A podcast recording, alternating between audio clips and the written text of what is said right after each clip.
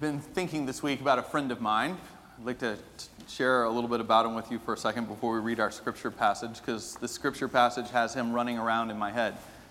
Um, his name is Drew, and Drew was a part of the church in Atlanta that my wife and I uh, co pastored before coming here to Austin. We started this church, as many of you know, in our living room, and it kind of grew from there. Uh, and Drew was one of the people that was a part of our church. Now, he wasn't one of the original ones there, but he, he came pretty early on. And part of my memory about Drew was that he was only there because his girlfriend wanted him to go to church and because his friends were a part of our church. So, which meant he showed up very infrequently. He came in late normally when he was there, and he radiated boredom throughout the service. Like, and when we're up here, we do see you, right? We can read your body language. But he didn't even try to hide it. It was just like, oh, like how long can he talk? And you're like, pretty long. Actually, that's one of my spiritual gifts. So it could take a while, right? I got to know Drew one Sunday for the first time. Uh, I kind of ran into him and his buddies after the service, and, and he was really nice. Uh, he had this fascinating story. Uh, he said, he said, you know, I was raised in the church, um, but this is this is not my faith. This is not what I believe. This is not what he goes. But what I do believe about Jesus is that uh, he was a really good teacher. I, I, think that's important to say. I hear that a lot. I've had people say that to me in the last couple of weeks. Uh, I'm sure many of you might think that. It's like, hey, I'm not here, uh, but I think he's a good teacher and, and everything else. It's like trying to create that common ground, which is good. And, and, and it's like, I'm almost, we're basically the same. It's just that last little bit, right? That I'm not, but uh, this is what I think. Drew was a young guy. He was in his 20s when I met him. He had graduated from college. He had gotten into a commercial real estate in Atlanta. And through his own just abilities, but also through some good circumstances, he had crushed it in the commercial real estate argument. By the end of his 20s, had experienced more career success than, well, certainly than I ever will. But it, it, he had done something that most people in their 20s just career wise hadn't gotten to. And so he, he um, his life started to change because of that. This is how a number of us move from Jesus as just teacher to maybe I need something more in my life. I, I remember him saying in that conversation to me, uh, you know, I, I, believe he's a teacher, uh, and I know that God, you know, just can't let anybody go and anything go because we got to account for evil in the world. And, but he said, you know, I basically think I'm one of the good guys. But then, as he experienced so much of this world has to offer him, there was something growing in him that he would now say, or would say at the time, is like, this is not enough. I mean, I've got the things most people are searching for. It's really not all that great. Don't really feel any more fulfilled, don't really feel any more excited. And what that led to was a lot of bad decisions in his life. Started making some decisions that were self destructive, started making some decisions like he was bulletproof, started making some decisions like the rules didn't apply to him the same way they did to everybody else. And he hurt some people. He hurt the person he was dating who broke up with him. He hurt a lot of his friends, including friends who were in our church. But rather than giving up on him, these friends kept pursuing him, kept loving him, kept forgiving him, and long story short, reached a point in Drew's life where he realized what many of us have realized. The whole idea of good guys and bad guys is an illusion. They're circumstances, but all people are flawed. All people are broken. All people are sinful. And it plays out in different ways. He came to realize that in his own life. And so he was, through a series of events, led to celebrate the goodness of the fact that he was a person who was forgiven. That God saw him, that God loved him, that God um, could forgive that, and that he could start not with guilt and shame to rebuild his life, but could begin with, I am forgiven and I am loved, and I'm going to live into that. He became a Christian. Jesus went from a teacher to Messiah and Savior. Now, the image I have of Drew, and it's been going through my head this week, was the first Sunday that he came to church after he became a Christian. Because it wasn't in a church service that happened, it happened in his apartment with, uh, with some friends.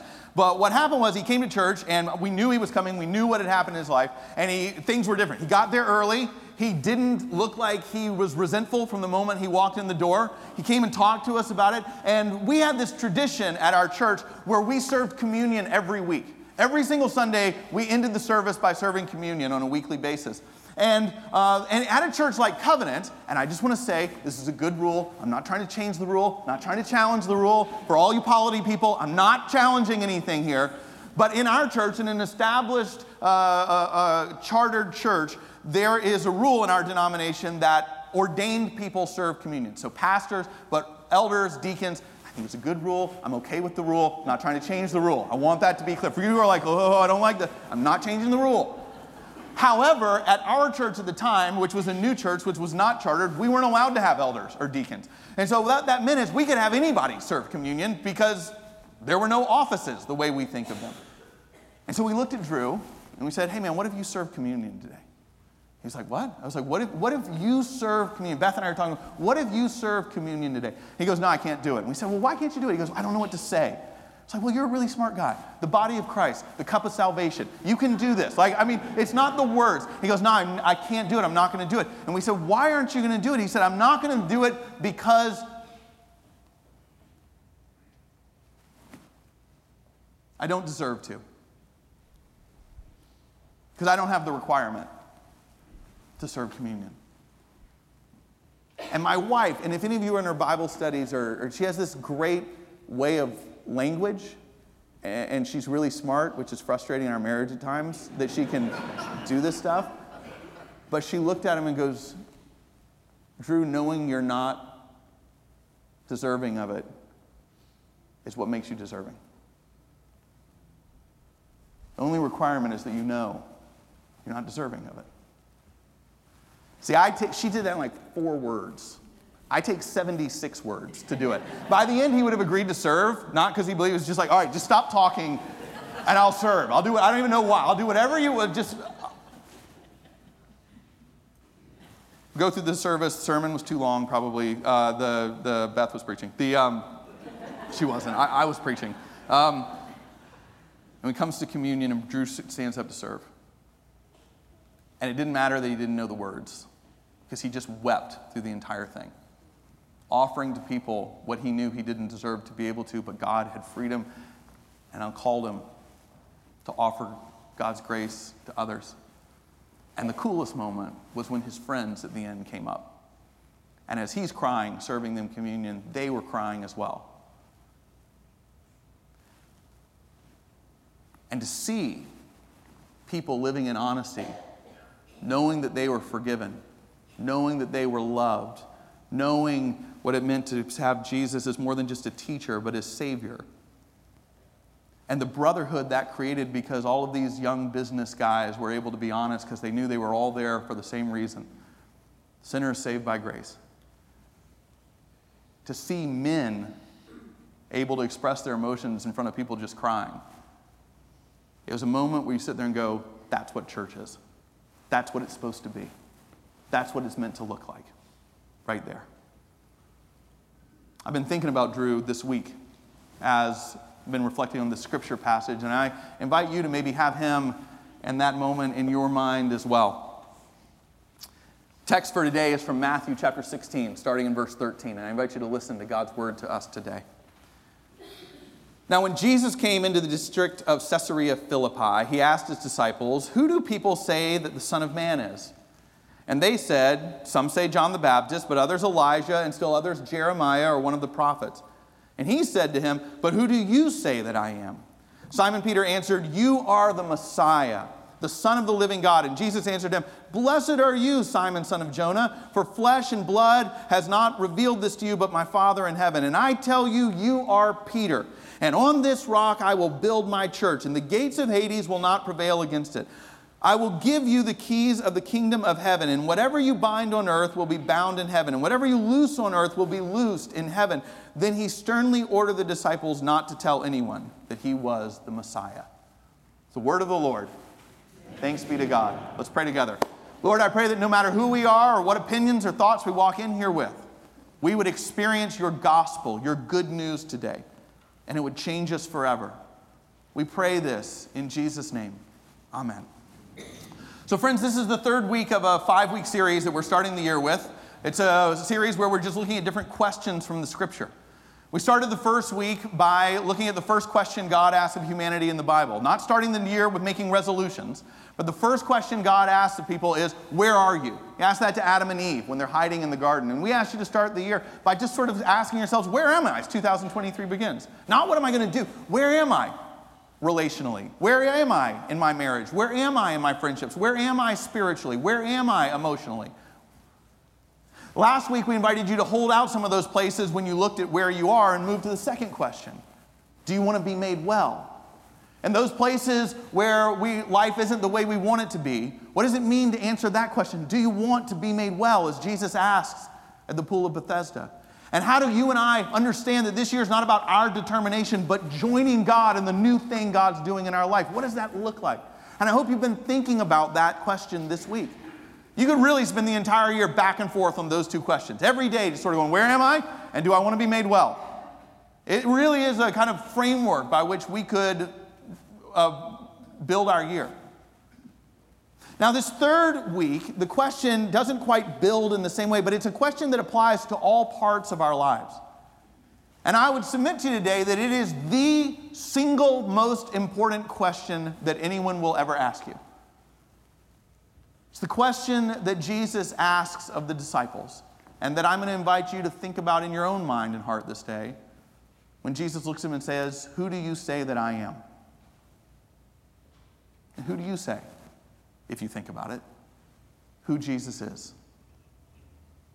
Now, this is actually, if you were listening to the passage, the first, the second of two questions, and the first question uh, leads into it.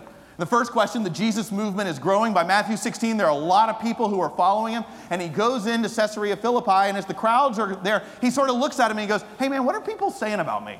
Who do people say that the Son of Man is? And they pay him some compliments. like, oh, people are saying that some say you're Elijah, and some say that you're John the Baptist, and some say that you're Jeremiah or one of the prophets. Just like where Drew was, where maybe some of us are, it's like we think you're a really important person. We think you're a great teacher. We think you're a great prophet. This is a compliment that the crowds are paying. These are some of the, the great leaders of the, of the Bible.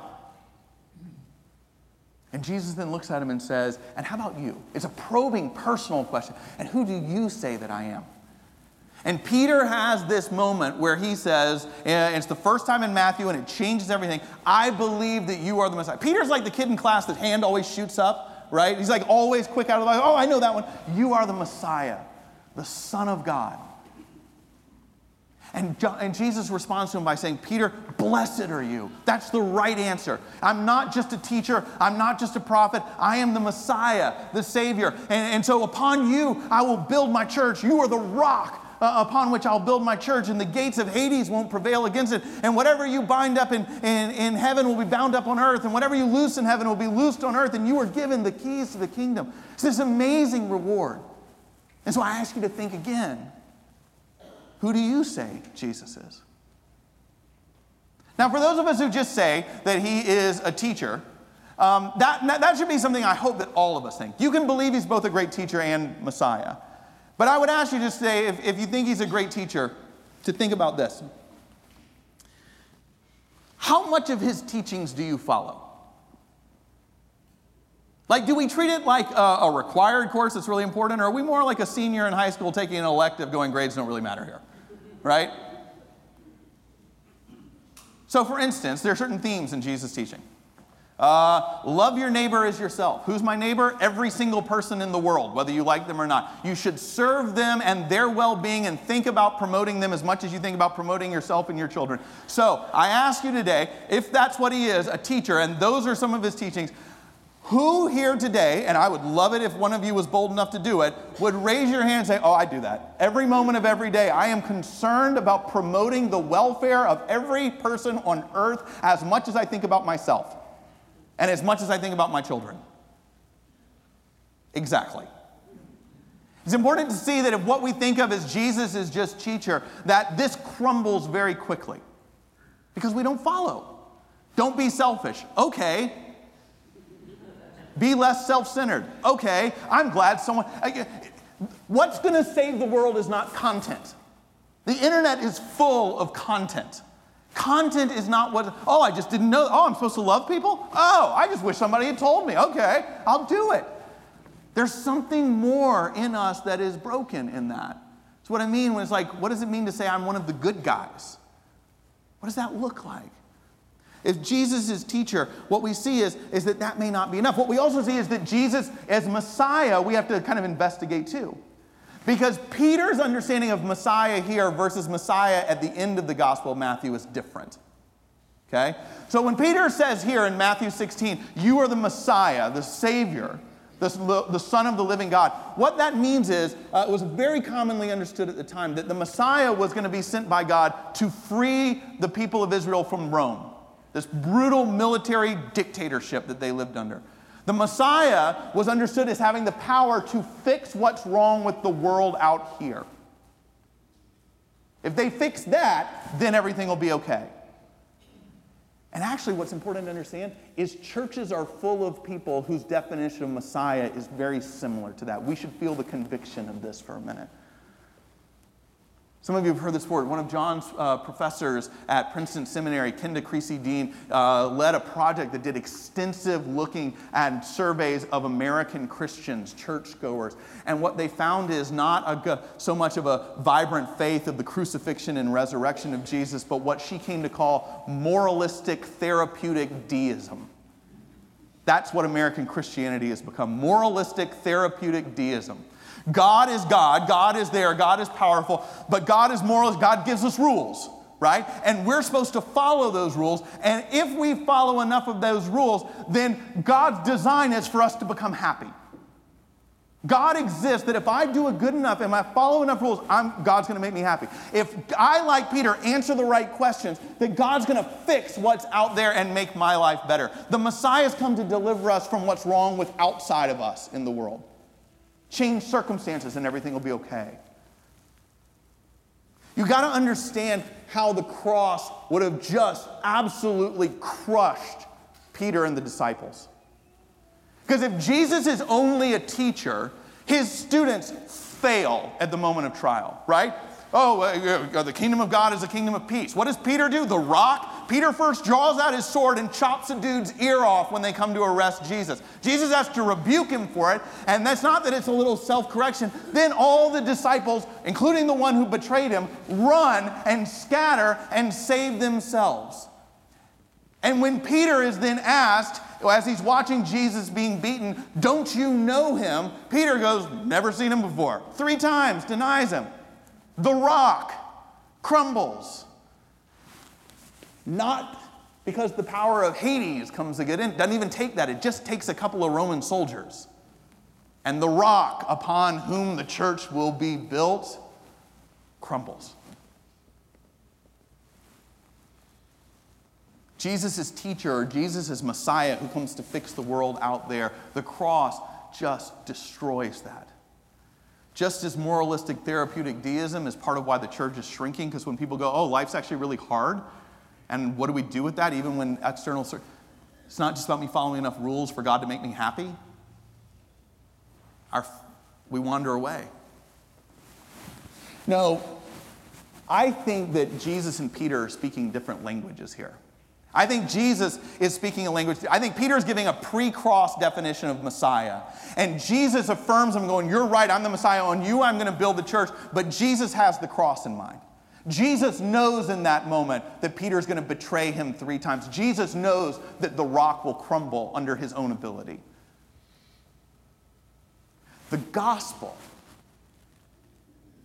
is not that Peter's resume gets him the right answer to follow the rules of his really strong teacher, to change the external circumstances. The gospel is that Jesus has come to heal what's broken in us, not outside of us. Jesus hasn't come to save him from the Romans, Jesus has come to save us from ourselves. Or as John defined last week, I'm quoting you a lot today in the prayer of confession, sin is our ability to mess things up. He's come for that. And what he set up instead of a kingdom of rules is what some theologians call an economy of grace. That's what it means to say that Jesus is more than teacher, he's Messiah, is an economy of grace. A grace that starts with our relationship with God. We see this in Peter, that when Peter encounters Jesus, the resurrected Jesus, and who looks at him and says, I know what you've done and how you've crumbled in the moment of trial. What does Jesus do? Jesus doesn't shame him, he doesn't kick him out, he doesn't tell him he's no longer the rock. What he does is, is that he forgives him. He, he, he opens his arms to him. He says, You have been washed clean. As the Apostle Paul says, grace means that you and I have been credited with the righteousness of Jesus. That, that, whatever you confessed in the prayer of confession today, that if we are people who claim that Jesus is Messiah, that what Jesus' response to that is, you are forgiven, you are credited with the righteousness of Jesus. When I look at you, no matter what I, you have done this week, I see the beauty of my son in you. And if you're sitting there going, yeah, I've heard that quote before, and that's what it is, you're not paying attention. This is the greatest news ever that God looks at me and says, You're forgiven. It's like, Yeah, but I did it last week too. Yeah, you're forgiven. It's an economy of grace. And that economy then spreads out to how we treat each other. That is, God has forgiven us, just like what Drew, you then extend that grace to other people. We shouldn't be a community that's shocked when people fight or when they let us down or when they're imperfect. No matter who you are, no matter who you're sitting next to, no matter what car they drive, no matter what colleges their kids go to, no matter what their resume says, the only thing that unifies us in this room is that we who are Christians say we are broken, we are imperfect, and we are incapable of making it right. And God forgives us and loves us anyway. And so we should be people who understand that others might let us down, who understand that others are going to make mistakes, who are going to understand that, and not that makes it okay, but we can extend grace to them because we have been forgiven. We should be known, we're not, but we should be known in this world as the most forgiving, kind, humble community. That's what an economy of grace looks like. One of the things that we do is we spend a lot of time here uh, in different pockets of community at Covenant. We're going to be starting next week inviting ways for you to get involved again uh, in small groups and Bible studies and uh, mentoring relationships uh, in all kinds of ways. We really think about this a lot at a big church. How do you find community to live in that economy of grace? For many of us, small groups is one place that we found that. I know through the years it's been a hugely transformative thing for me. And I've been thinking this week, and maybe you could think, and it might give you comfort as we close, of what it would have been like to be in a, what would it be like to be in a small group with Peter, the rock? If we have the definition of rock, like, oh man, he gives the right answers and everything, we would just be like either staying quiet or just Peter, tell us what you think, or, you know, or hiding from Peter, and it's like, oh, I had a pretty good day, and, you know. In my world, I think of it this way I feel called to be a part of building a church. So when I hear like upon you the church will be built, like there's a lot, and I am aware, no matter how much I feel called to that, um, of my profound ability on a ba- daily basis to mess that up. It is my ability to mess up my call is breathtaking uh, on, a, on a daily basis. Uh, and you know, and so it's like every day I could come in, go back to your small group, Peter, and it's like, you know, how was today? Well, I didn't, you know, I honestly didn't really pray. I, I probably tr- responded to an email in a way that might not be how Jesus would have. I, uh, you know, probably didn't, I made a mistake here. I probably said something. I don't know if I should have said it that way or if it was, you know, I'm just kind of aware of all of these places that I feel like I just didn't live into the call. And to imagine that the rock upon whom the church is built, that his response to you and I and whatever that looks like is like, brother, I get it. And that's what actually makes him the rock. I get it. Three times when he most needed me, I denied him. But the amazing part is, God still used me to go build a church built upon grace rather than rules and laws. So, you know what I bet? I bet, Thomas, tomorrow there's going to be all kinds of amazing opportunities that God's going to keep throwing your way. Isn't that good news? That's the rock. What qualifies you to know you're not qualified? I've been thinking about my friend Drew this week. When Drew moved from Jesus as teacher, or prophet, or holy person to Jesus as Messiah, his life really changed. Changed a whole lot more to have Jesus as Messiah than Jesus as teacher. He changed some patterns in his life, met somebody, he got married. He kept crushing it in business, but he also started thinking in his commercial real estate platform about affordable housing in Atlanta, how to start making uh, inroads for people to be able to break in and, and find a home.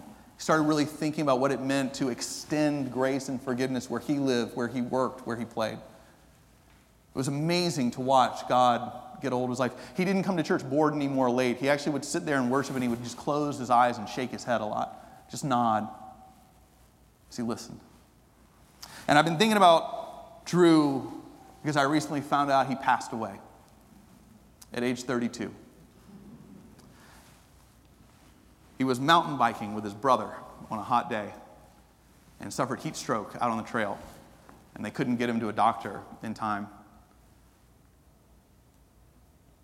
I'm grateful for his life. I'm grateful for his witness to me as he wept, as he served people with a grace he knew that he didn't deserve, but could do it anyway. I'm grateful for the way that his life changed and I am grateful that he had answered the question of who did he say Jesus was?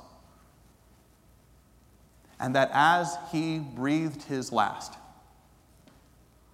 as every single one of us will, he knew the answer to that question wasn't a teacher who was going to grade how well he had done. It was not a Messiah who said you either gave the right answers or you're kicked out. It was a God and Messiah of grace who welcomed him with open arms. Brother, welcome home.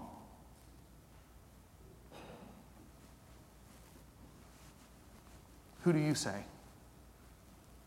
that Jesus is?